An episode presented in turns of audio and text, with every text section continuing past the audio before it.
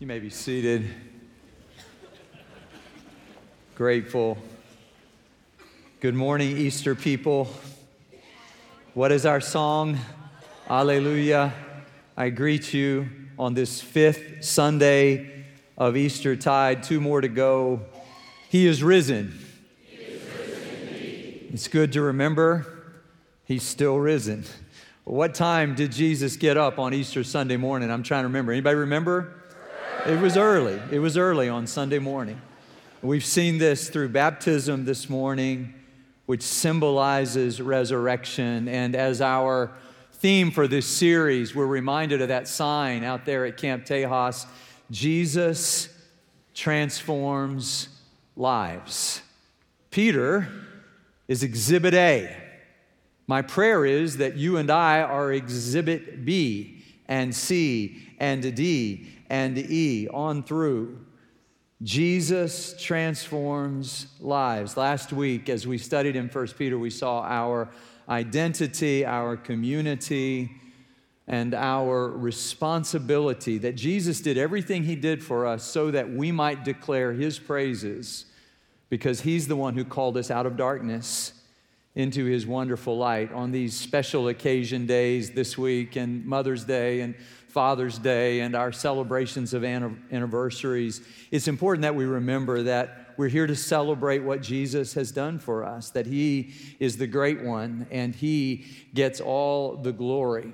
That said, I do want to say to this particular group of graduates that. Uh, some, you know, each graduating class is unique. Some of them are especially athletic, and some of them are especially talented, and some of them are especially brilliant. And you seem to have covered all of those bases. And so we are thankful for your accomplishments. In the words of your classmate, Nini, uh, you slay. All of you slay. And I, I want to be a voice that says that to you.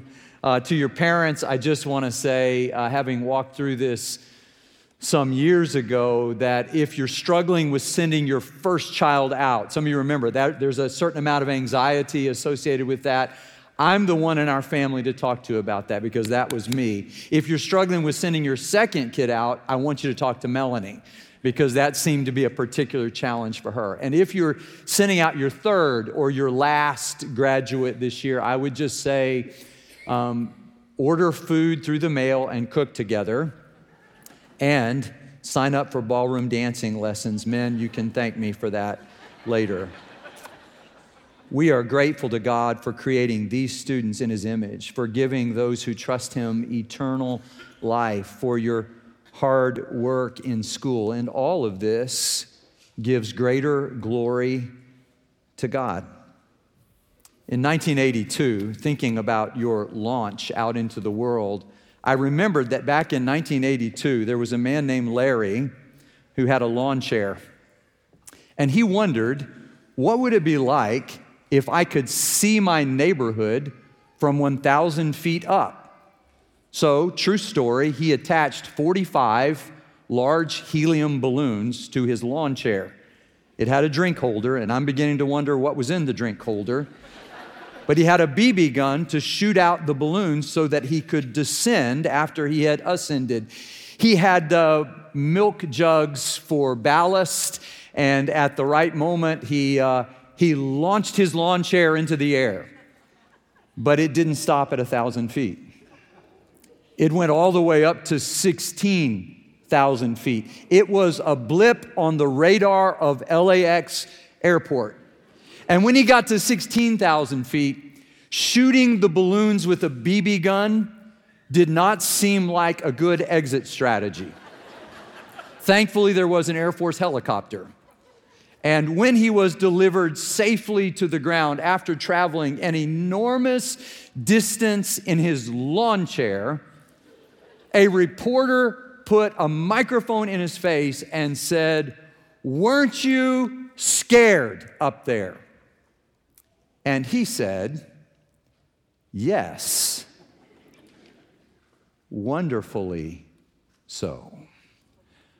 It seems to me that as you and I launch out into life, it's kind of a scary world. I think of this particular group of students in the classes just before them that they have endured things like Hurricane Ike and Hurricane Harvey. They've seen natural disasters. Who can forget the snowpocalypse?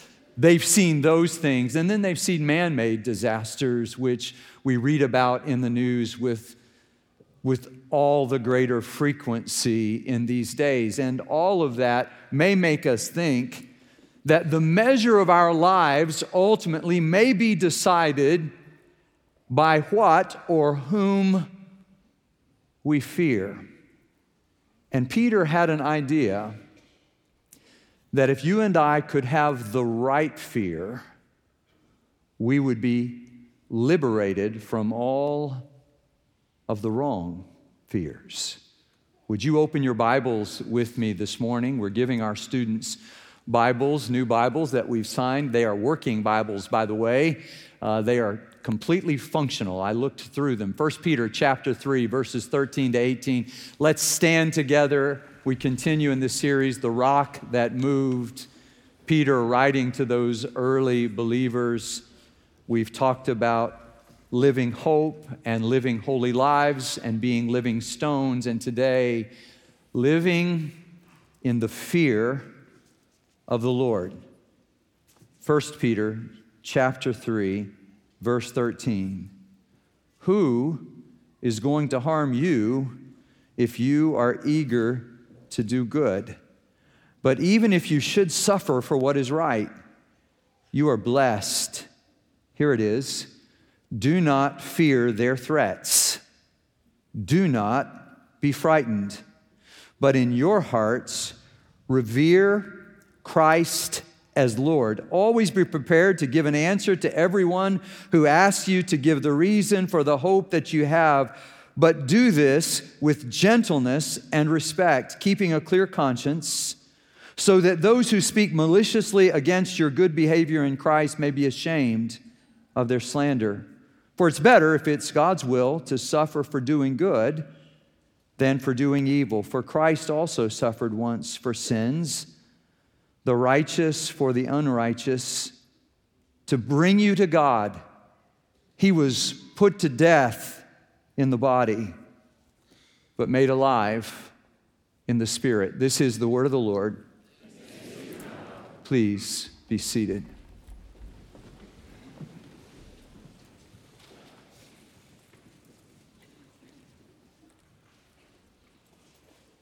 Peter denied Jesus three times because he was afraid, afraid of crucifixion. Jesus even gave him a preview and said, You're going to deny me three times. And Peter said, No, I'm not. And then one, two, three times he denies Jesus. He was frightened. He was terrified, but something happened because he stood up at Pentecost and he proclaimed the greatness of God and told the story of Jesus' crucifixion and resurrection. It looks like in this passage that for Peter, it always comes back to the resurrection, that that is the central event in history, that the fact that Jesus rose from the dead not only gave him courage to preach at Pentecost, but when he was imprisoned and the church was praying for him, God delivered him. He came to believe that Jesus was not just an historical figure who lived, but he was one who died and rose again. And when he defeated death, he took the keys to death, hell, and the grave with him as he left. And in that courage and boldness, Peter lived. In that courage and boldness, he wrote to those believers in the ancient world, though they were scattered and they were suffering. Remember this? And they felt like strangers in the world.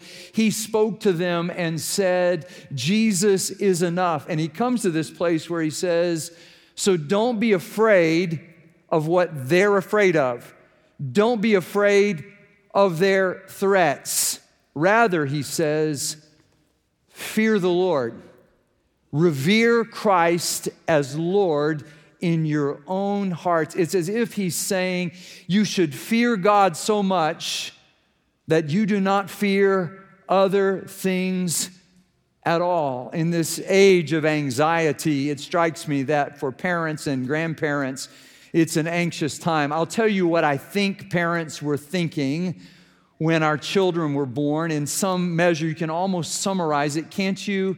in initials. We paid attention to the APGAR score, and we wanted our kids to learn their ABCs and one, two, three so they could get into pre K and to K, and then they would be able to pass their various tests. It used to be the TAKS test and the STAAR test. I'm not sure what it's called these days, but, but that you would get through grades 1 through 12 and you would have a high GPA so that you would do well on your PSAT and your SAT or your ACT, all so that you could get into UT or, or Texas A&M, TAMU or BU or TCU or TT. I can't say OC, Oberlin College, wherever. I, all of those colleges so that you would get another high GPA and you would do well on your GRE or your LSAT or your MCAT so that you could get Um, a, a, a, BA at the lower level, a BS, uh, a, a BBA, but then you would get an MDiv or an MBA, and ultimately maybe a JD or a PhD or an MD, so that you could have a 403B or a 401k. And all of this, may I say, so that you could drive a nicer SUV.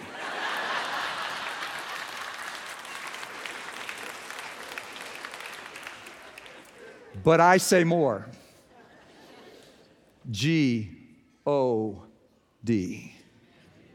To fear the Lord, to live in fear. One of the great fears, our students know this little expression, maybe you do as well FOMO. Anybody here have FOMO?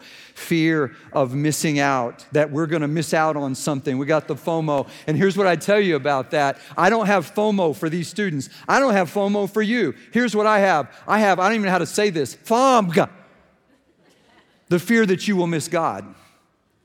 That's a real fear.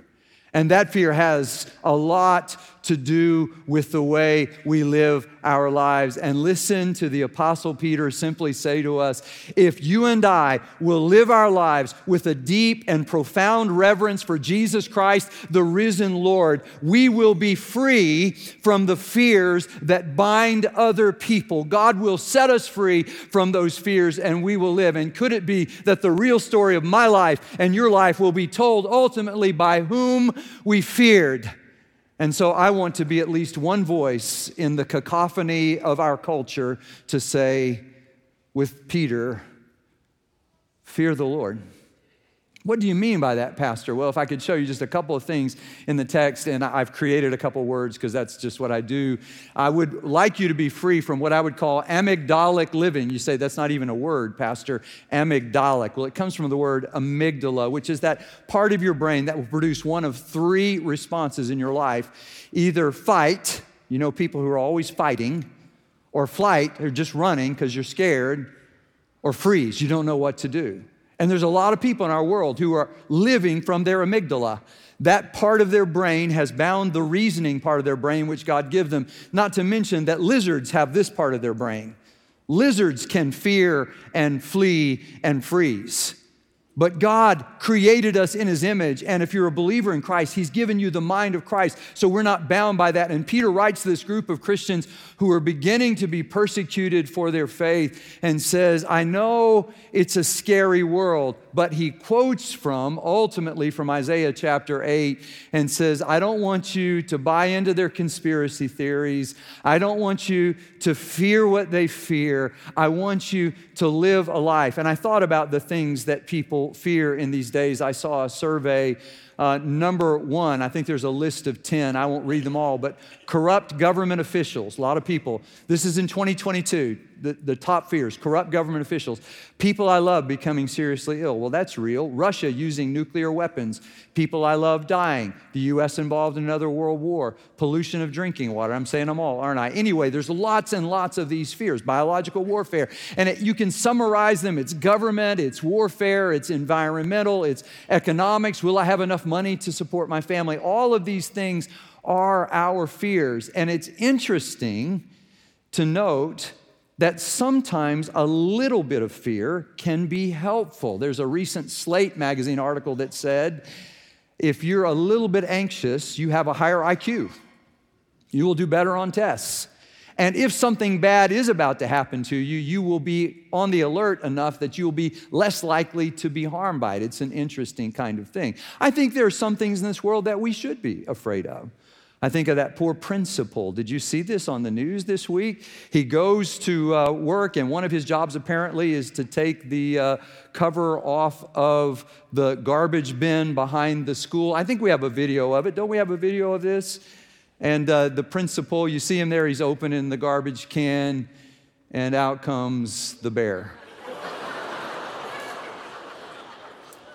I, I know that's good. I know that you've heard that what doesn't kill you will make you stronger. I would just add to that, except for bears, they will kill you.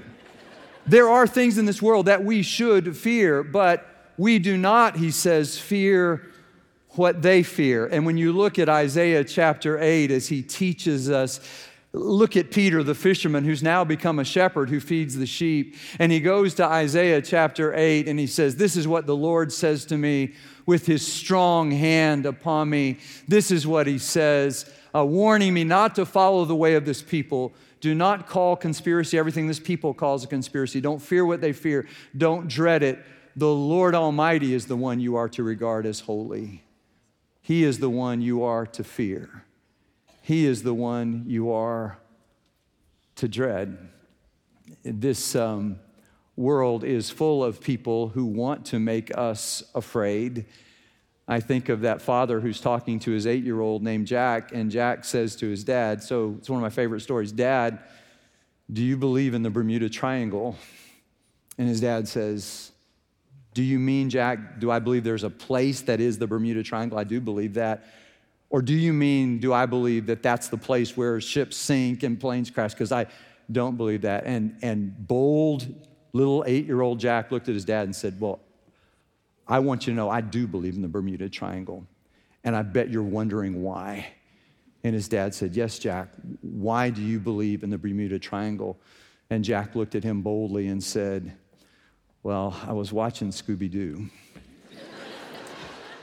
and Scooby Doo was his source of authority. As an alternative, could I point us to the scripture? Instead of living from our amygdala and being afraid of everything, listen to what he says in Isaiah 8 17. I will wait for the Lord, I will put my trust in him. Fear of the Lord, by the way, is often used in Hebrew parallelism with love for the Lord, with seeking the Lord, with trusting the Lord. And as I wrote in your Bibles out there, uh, others were writing too, and I appreciate this Proverbs 3 3, 5, and 6. I memorized that when I was a, a freshman in college. Trust in the Lord with all your heart. Lean not on your own understanding. In all your ways, submit to Him, and He will make your path straight.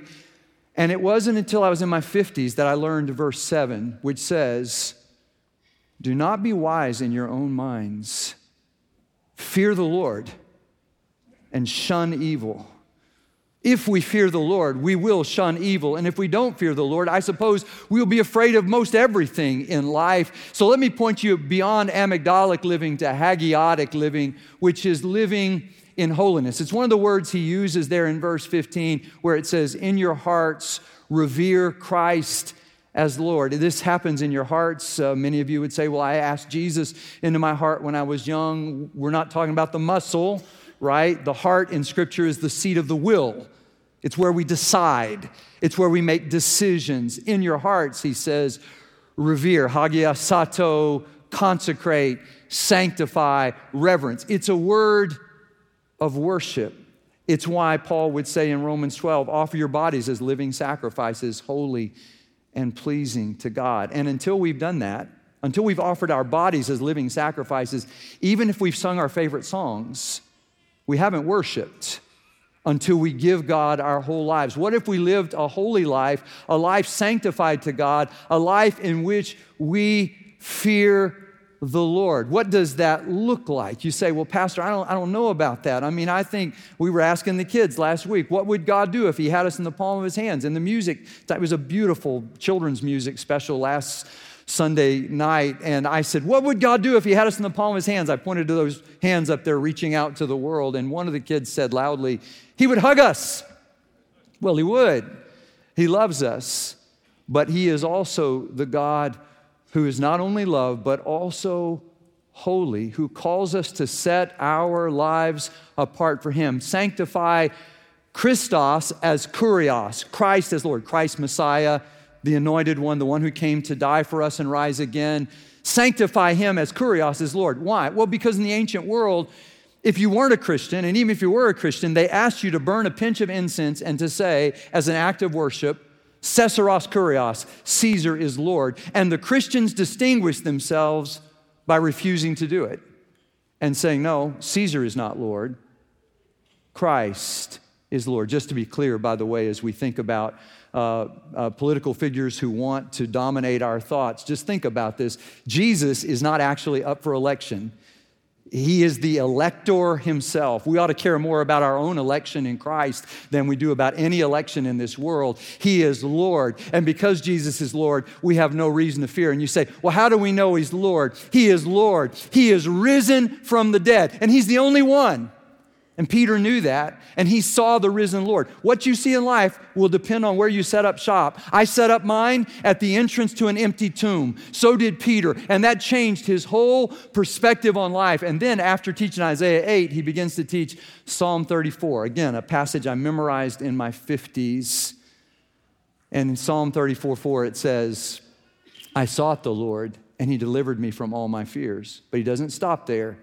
He goes on to talk about fearing the Lord. So in Psalm 34 9, he says, Fear the Lord, you his holy ones, for those who fear him lack nothing. Lions, for instance, or bears may grow weak and hungry, but those who seek the Lord lack no good thing. And then he says, and I say this to my kids and grandkids Come, my children, listen to me, and I will teach you the fear of the Lord. Whoever of you loves life, and desires to see many good days. Keep your tongues from evil, your lips from telling lies. Turn from evil and do good. Seek peace and pursue it. For the eyes of the Lord are on the righteous. The reason we live with a holy reverence for God is because everywhere we go, as I told our students this morning, He's, he's already there. He's the God who travels. We live our lives in His presence. You say, well, is that good news or bad news? Well, it depends on what we're doing, I suppose because there's acceptance and love, but there's also accountability. We do everything. And he goes on to say in, in, in Psalm 34, I will, I will turn my face against those who do evil and blot out their names from the face of the earth. This is the God we serve. You say, well, that, that's Old Testament. Well, I know. I mean, you think of Job, and, and he's got you know, he's got he's got his speech rehearsed. He's got these things he wants to tell God until he sees God. And then he raises his hand and says, No further questions, Your Honor. I had heard about you, but now I've seen you, and I don't have anything else I want to ask you. You are enough for me. I think of Isaiah. I'm going to preach tonight at, at uh, historic St. John's uh, across town for my friend T. Grant Malone, who's having an 18th anniversary, and he asked me to come preach. And I'm going to preach Isaiah chapter 6. And what Isaiah does is he goes to the church, he goes to the temple, we would say, and there it turns out God shows up. And God shows up in power and authority. And he says, our, our translations don't catch it. Woe is me. It's more like this Oh, no! And he falls on his face before God and he says, I'm a man of unclean lips and I live among a people of unclean lips. I wonder if any generation could say that more truthfully than ours.